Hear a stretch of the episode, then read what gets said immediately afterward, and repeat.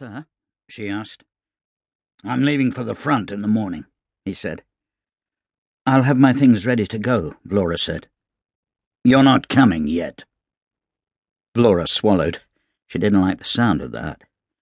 A Prylite guard escaped the battle at the villa, Tamas said, glancing down at the grave. A man named Vola. Yes, sir. Vola means to go to the enemy with all of the intelligence that Charlemund gleaned during the meetings of my council, including troop movements and supply records. We're not entirely sure how much information he has, but we know it has some value. I want you to find him, capture him, secure that intelligence, and then join me at the front in a week.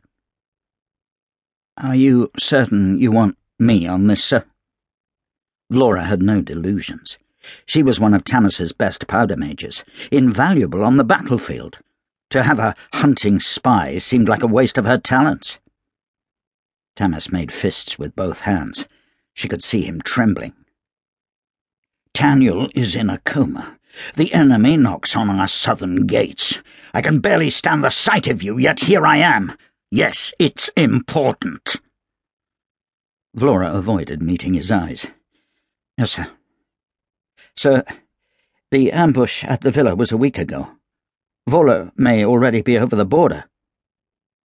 Tamas visibly brought himself under control.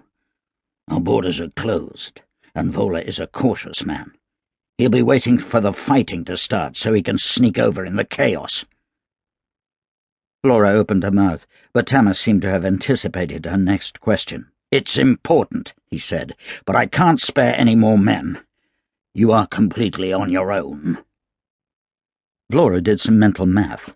If he wanted her to join him at the front in a week, that only left her three days to find Vola.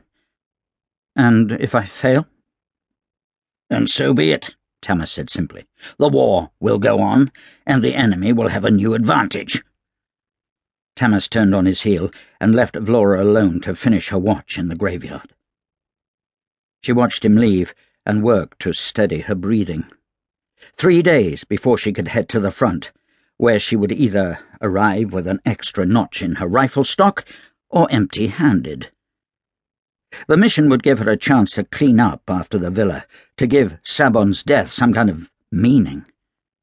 If she knew Tamas, and she had for many years, this was an olive branch. Perhaps a test of sorts, a chance to win her way back into his good graces. She had better not fail. Vlora could count the number of people she considered friends on one hand. She'd been a loner as a child, and through her teens she'd never really needed anyone but Taniel. It was four in the morning, a full twenty-four hours after receiving her assignment, and she was wishing she had spent a little more time developing other relationships. She had wasted the entirety of the last day canvassing the city for any sign of Vola, only to find out the man, like her, had no friends in Adopest.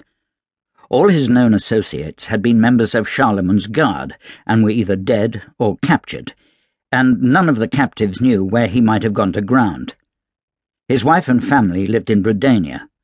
Vlora had exhausted every lead she could think of which brought her to the officers' mess in downtown Adopest. The mess was surprisingly busy at this hour of the morning. Most of the officers were shipping to the front within twenty-four hours with their commands. The room was filled with the sound of drunken laughter, heated conversation, and gambling. Soldiers enjoying their last hurrah before heading toward the front. The tables nearest the door went silent as Vlora passed. She tried not to notice, giving a few of the men a thin smile, and headed over to the bar where the barkeep eyed her silver powder keg pin before pouring her beer. She turned around and leaned against the bar, letting her eyes roam over the large room with its vaulted ceiling, crimson drapes, and white tablecloths. It was lit by half a dozen chandeliers, the fireplaces roaring to take off the chill of the approaching storm. The occupants of more than one nearby table noticed her gaze, and, none too subtly, pulled in an open seat, or even glared back at her, openly hostile. She told herself that they weren't worth her time. She had work to do.